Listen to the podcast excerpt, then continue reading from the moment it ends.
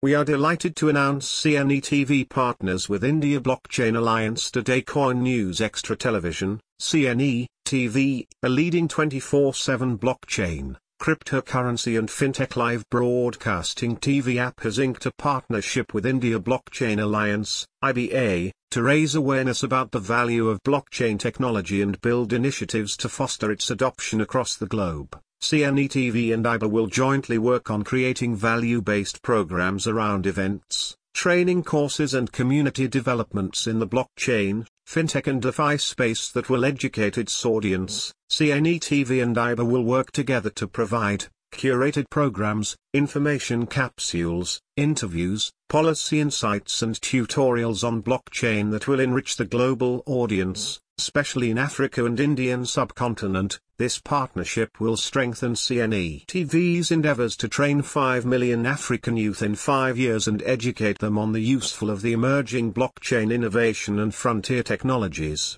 I B A building the blockchain ecosystem for the nation, block by block.